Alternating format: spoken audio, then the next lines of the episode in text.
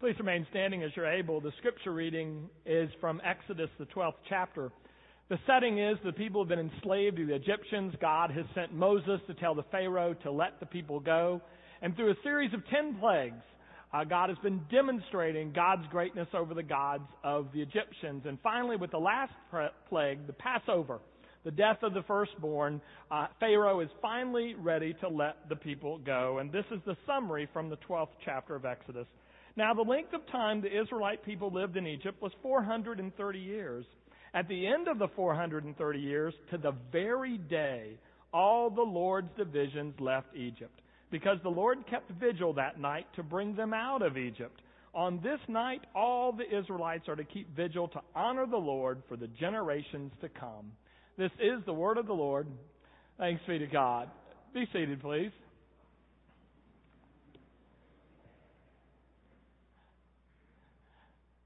The other evening, our uh, ninth grade son was overwhelmed uh, temporarily by the amount of work that he thought he needed to do that evening and was complaining about it because uh, of the extent of the work probably would cut into his telephone time and sports center. So we took the moment to remind him that there were occasions in our own life where my wife and I would have to stay up all night to get work done for school and would pull an all-nighter for an exam or for research for a project or a paper uh, the next day. I'm sure he was surprised by that information because we haven't pulled many all-nighters since uh, he's been around. In fact, I started thinking about the number of times since I got out of graduate school that I've actually stayed up all night, and I don't think there have been many. I remember the time when I was skateboarding with the youth at another church, and I fell off and hit my head and got knocked unconscious. So when we got home, uh, my wife called my dad, who's a physician, and he said, "All right, what you need to do is wake David up every hour during the night to make sure he's okay." So I remember being up all night, waking my wife every hour to tell her I was okay. And then there was a time when our youngest uh, son was born, and the labor went all evening on through the night, and we were up that night. And then most recently, um, when Pastor Dine and I went to uh, Africa a couple of years ago, we were in Nigeria, and the cabin where I was was at the back of the compound. And the compound had been raided, uh, robbed by bandits three times in the last six months. And it was not far from uh, a main city in Nigeria, Jos, where Islamic extremists had attacked uh, a Christian establishment and uh, beaten uh, people uh, severely. So about 10 o'clock at night, I thought I heard some noise in the bushes behind our cabin. At 11 o'clock, I, I was still sure I heard it. 12 o'clock, I was pretty certain. And by about 6 o'clock in the morning, it was time for breakfast. I thought everything was probably okay. Well, tonight, this night, is the night that God pulls the all nighter. It's called the Passover. And in this night, God stays up. For God has executed against the Egyptians ten plagues. Interestingly, each plague is aimed at a different god of Egypt, so that Egypt will finally know who indeed is God of the universe. First plague, of course, strikes against the Nile River, a venerated god of Egypt. And the last plague is against Pharaoh himself, who claims divinity. For on this night, when the angel of death passes through Egypt, every house that does not have the blood of the Lamb on the doorpost, the firstborn will die. And that even happens in Pharaoh's own house. And so on this night, Pharaoh is up in the night with all the people of Egypt screaming. And he calls for Moses and Aaron and tells them to take their people and leave. And he says, But bless me before you go. It is on this night that God delivers the people from their slavery. God stays up that night, the Passover night. Now, Hebrews came to call this night the night of watching the night of watching because God stayed up all night and watched them. What was God watching or what was involved in God's watching? Ray Vander Laan gives a pretty good uh, short summary when he said basically two things are involved in the night of watching. One is alertness to danger. God was watching over them. God knew that Pharaoh had changed Pharaoh's mind a number of times on this letting the people go issue.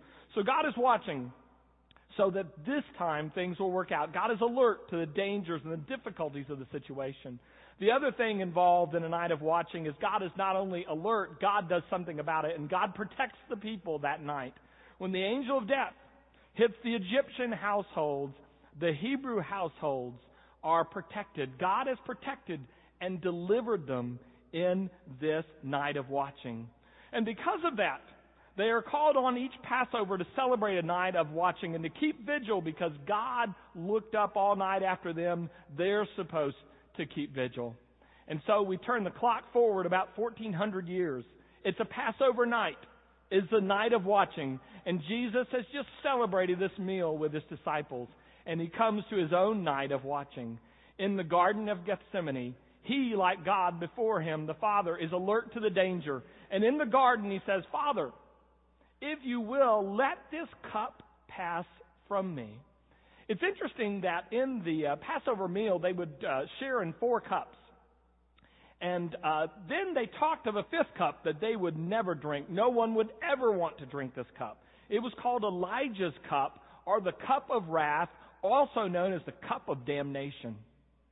And no one ever wanted to drink that cup. That would be the cup that would be poured on all of the sin, all of the enemies to Israel, they believed. All of that would come on. And yet Jesus knows that is the cup that he is to drink. And he is alert to that danger, and he asks that that cup would pass from it. And he also asked that in this night of watching, his disciples wait with him. And so you remember when they fall asleep, how does Jesus phrase it? He says to them, Could you not watch? Couldn't you watch? For 1400 years we've been watching. Couldn't you watch for one hour? And so alert to the danger. But this time, unlike the original night of watching at the Passover, there will be no protection. He, the angel of death, will not pass over Jesus on this night. The fourth cup at the cup of the Passover was called the cup of protection. Uh, it, it signified that God would lead the people safely out of Egypt. And so to remember the Passover and remember that they all got out safely that night, the last cup they would drink before they would leave the meal was the cup of protection. But if you go back with me into the upper room, do you remember what Jesus said? He said, I will not drink of this cup until we're united again in the kingdom. He passes on the protection. He faces the danger full on, and of course, He does it on our behalf. He does not get to pass over death, so that ultimately the second death will pass all of us by who are in Him. So, there we have the night of watching. Now, what about our own watchings? What could this mean?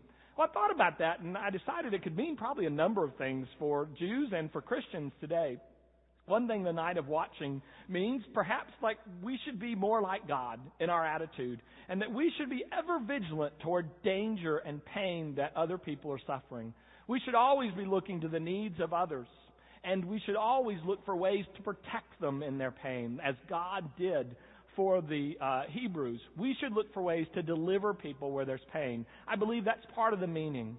I also believe the part of the night of watching meaning is just as uh, Craig taught the children, just not to forget. To remember that what God has done for us, that God has delivered us from slavery to sin and death. God has delivered us into the freedom of life that's eternal. And I believe that's appropriate. But I also decided that there's probably one other meaning to the night of watchings that is important to us. And we find this out when we go back to the original phrase. The original phrase in Hebrew goes like this Leil Shimarim, night of watchings.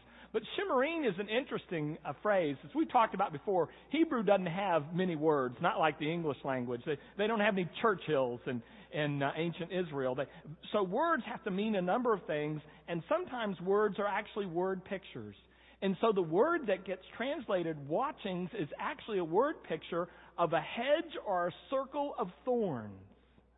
And what it was meant to communicate to the, to the Hebrews was that on that night, God protected you from the angel of death and from the Pharaoh and his forces. God circled you with thorns so that whether you could see them or not, whether you could see God or not, the enemy was not getting in. There was a hedge of protection. That you were going to be in the middle of God's garden and nothing was going to come into that to harm you. It was called Shimarim. It was a circle of thorns. Isn't it interesting? When God decided and Jesus concurred that there would be no Passover from death for him. And he was arrested and he was tried. That on his way to the cross, one of the things they did to him was they took a circle of thorns and they put it on his head and they meant it to mock him. They meant it to say, Your God is nowhere in the picture. You're king of the Jews. That's king of nothing. We can do anything we want to you. But to any observant Jew watching, they saw the symbol on Jesus' head was, I'm protected. God is in this picture. Even though I cannot see God, even though it doesn't look like to anybody who's standing here, it is true. And the circle of thorns indicated the protection that did not take him away from death, but took him through death to life eternal. On the night of watching, we are reminded that though our troubles seem many, though our sorrow or pain is great, though God may seem absent, in actuality, God has hedged around us a protection that is real that others cannot see. The last thing that Moses says in this verse, Moses uh, being the traditional author of Exodus, I think is very profound. He said, 430 years to the day that the Hebrews went into Egypt, they were set free. And my first thought is, now who's counting? Is Moses just anal in some way? Is, is he just have to be that exact historically?